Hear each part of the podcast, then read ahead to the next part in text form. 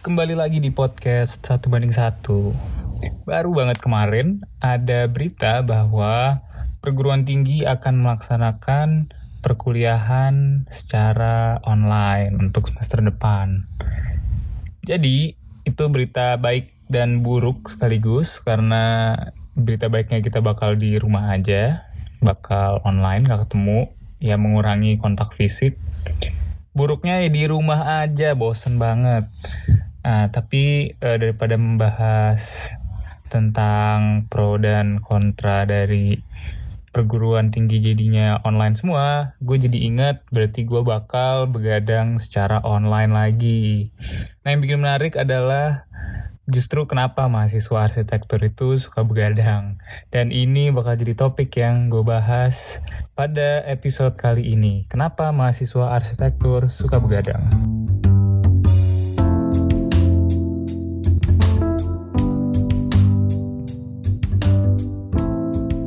Jadi mulai cerita sedikit dari zaman SMA pada saat milih-milih jurusan itu gue sangat bingung gue pengen jurusan apa karena di SMA itu gue jurusan IPA gue pengen masuk ke suatu jurusan yang masih IPA tapi nggak IPA banget karena gue nggak bisa apa-apa di IPA sejujurnya. Gue nggak bisa matematika fisika nggak bisa kimia nggak bisa banget biologi juga cuma modal apal doang. Jadi gue pengen sesuatu jurusan yang IPA tapi nggak mempelajari IPA. Gue soalnya nggak pengen banget pindah ke sosum karena lebih nggak bisa. Gue nggak pengen juga masuk ke seni. Setelah gue mencari tahu, gue searching-searching, akhirnya jatuh kepada arsitektur karena arsitektur itu merupakan bidang IPA. Dia berada di Fakultas Teknik. Yang dia pelajari itu eh, nggak eh, ada IPA-IPAan. Jadi dia teknik tapi dia nggak ada hitung-hitungan tuh. Dia nggak punya matematika yang rumit dia nggak punya fisika yang rumit kimia nggak ada biologi nggak ada. Nah itu menurut gue pada saat itu ya merupakan jurusan yang cocok. Akhirnya gue mencoba masuk ke arsitektur. Nah setelah uh, masuk ke dalam arsitektur jadi gue bisa mengetahui apa saja yang dipelajari di arsitektur.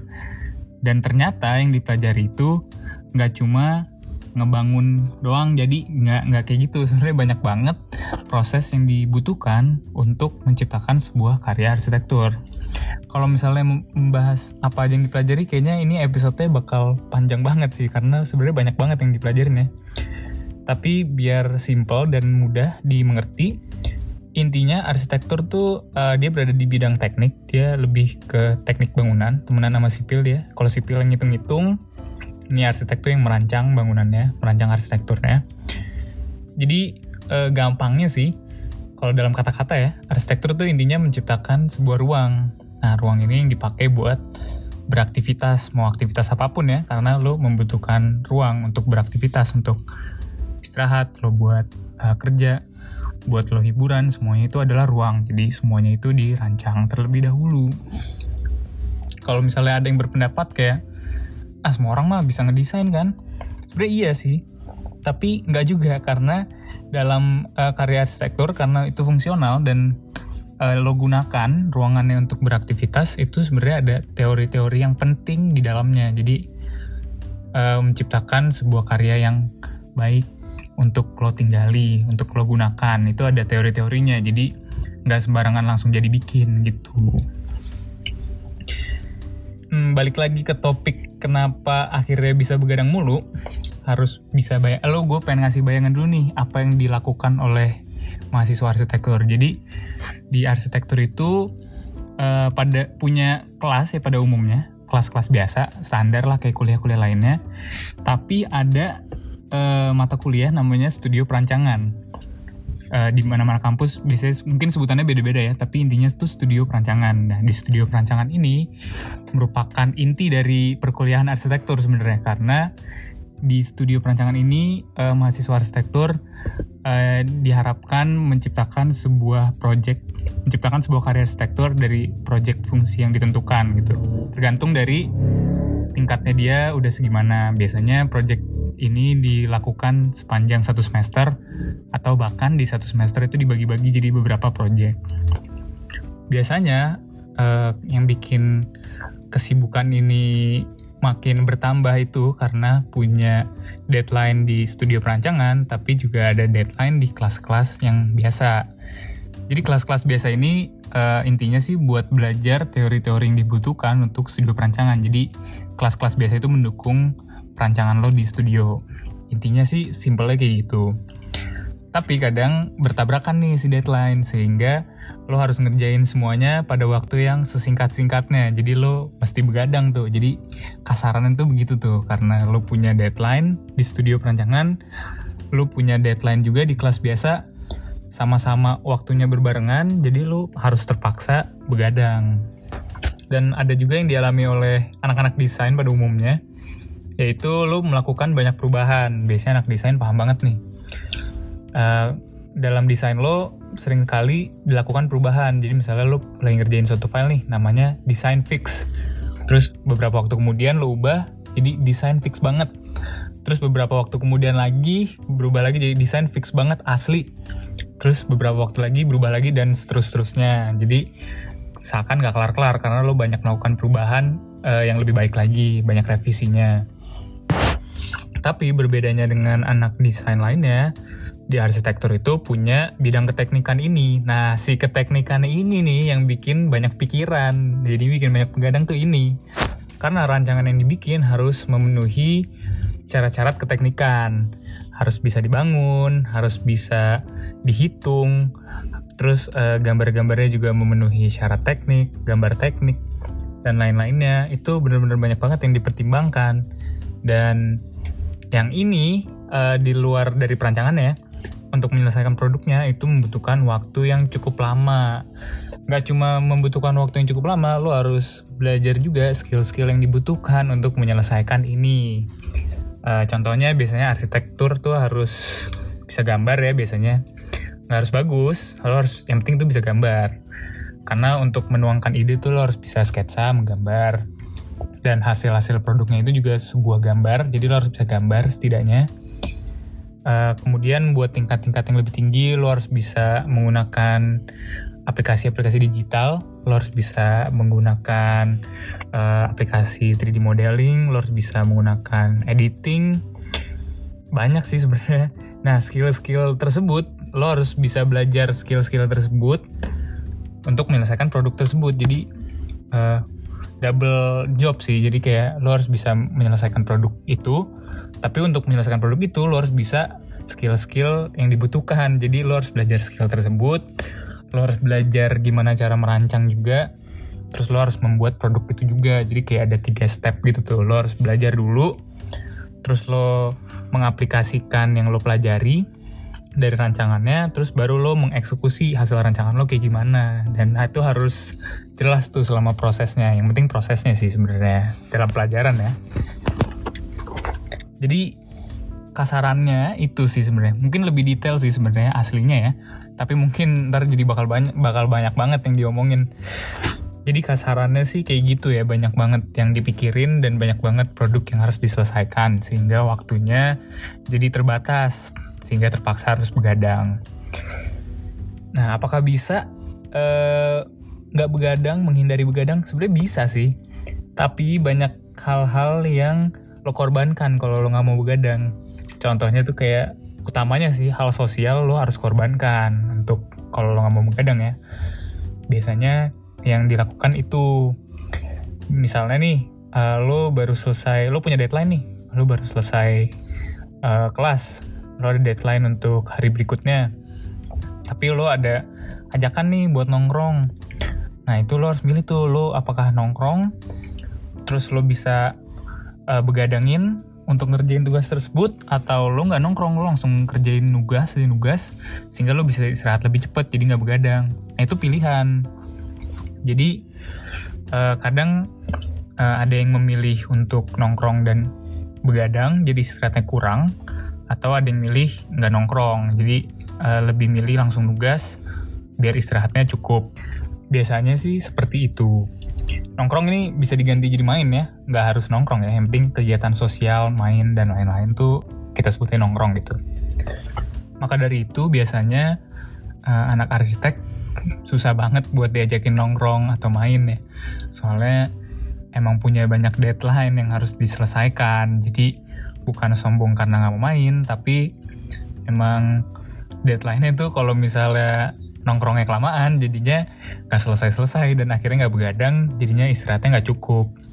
Dan sering sih sebenarnya kejadian kayak gitu kayak misalnya tidurnya cuma dapat 4 jam atau 5 jam terus harus bangun lagi dan melakukan kuliah lagi sering terjadi kayak gitu sih sebenarnya sering malah gue ada di kondisi misalnya diajakin nongkrong atau ketemuan buat main itu uh, ada di posisi gue yang menolak karena gue udah menjadwalkan pada saat itu untuk nugas. Atau bahkan misalnya lagi nongkrong lagi main di tengah-tengah gue harus cabut karena gue harus menyelesaikan tugas gue karena gue udah mempersiapkan jadwal gue harus ngerjain tugas tersebut. Karena kalau enggak gue nggak bakal kelar nah itu butuh banget untuk dijadwalkan sebenarnya.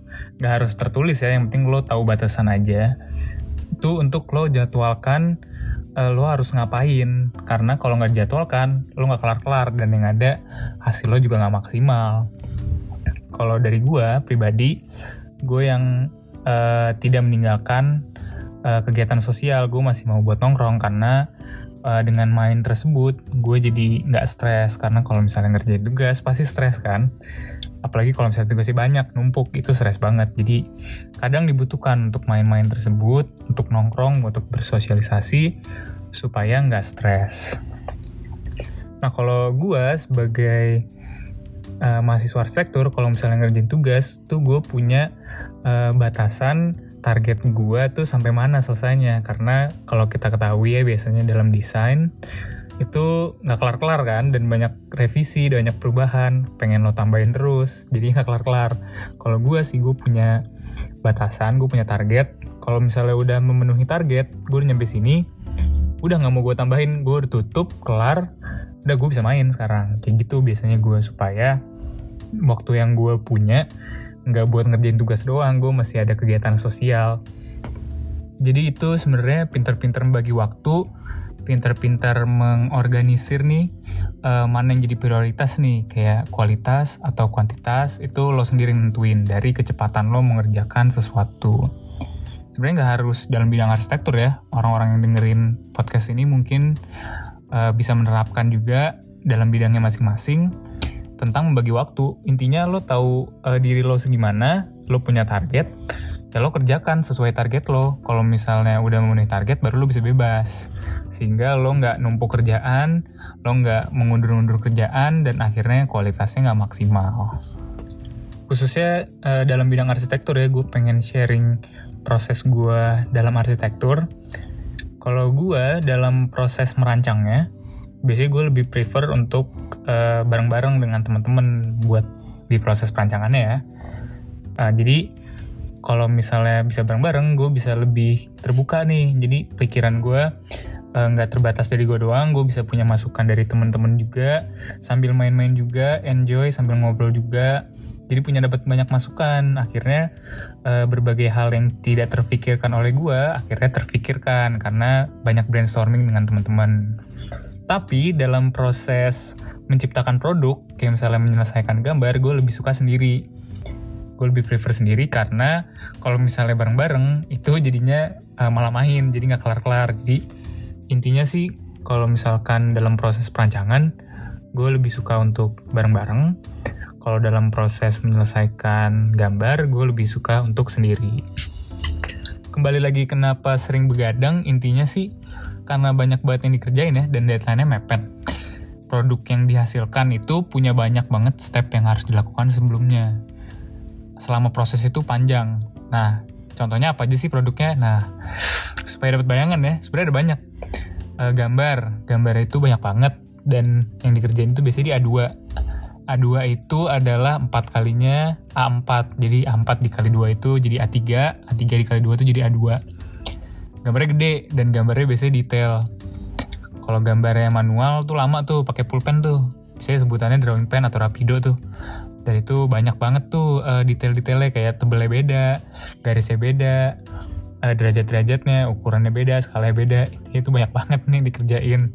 Belum ngerjain kepala gambarnya. Uh, banyak lah sebenarnya dalam menyelesaikan sebuah gambar tersebut. Dan gambar tersebut itu berlembar-lembar.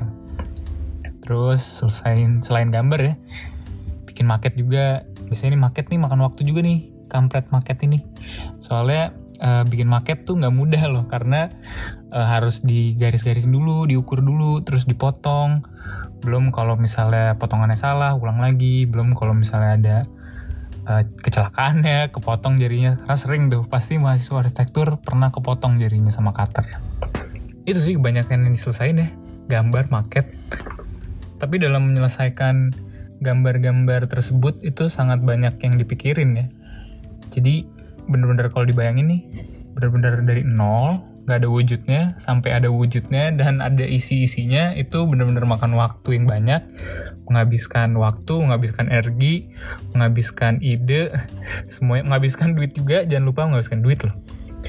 Ya pokoknya uh, banyak banget yang dipikirkan dan itu tidak mudah dan tidak memakan waktu yang sebentar. Jadi butuh effort yang banyak. Karena makan waktu, begadang, makan duit juga. Belum begadang malam-malam kan butuh ngopi, butuh indomie kan. Makan gizinya udah kurang, begadang, tidur kurang juga. Ah, pokoknya kesehatan buruk lah kalau misalnya banyak begadang ya. Kayaknya itu cukup mencakup uh, pembahasan dari topik ini kenapa mahasiswa arsitektur suka begadang jadi bukan karena kita demen begadang ya, karena emang terpaksa harus begadang dan ya mau nggak mau harus selesain deadline harus begadang dan nggak mungkin selesai dengan cepat pekerjaan kita. Jadi itu dia alasan kenapa mahasiswa arsitektur suka begadang. Jadi bukan karena suka ya, tapi emang terpaksa. Jadi sekian aja pembahasan pada kali ini. Jadi cukup sekian, sampai bertemu pada episode lainnya.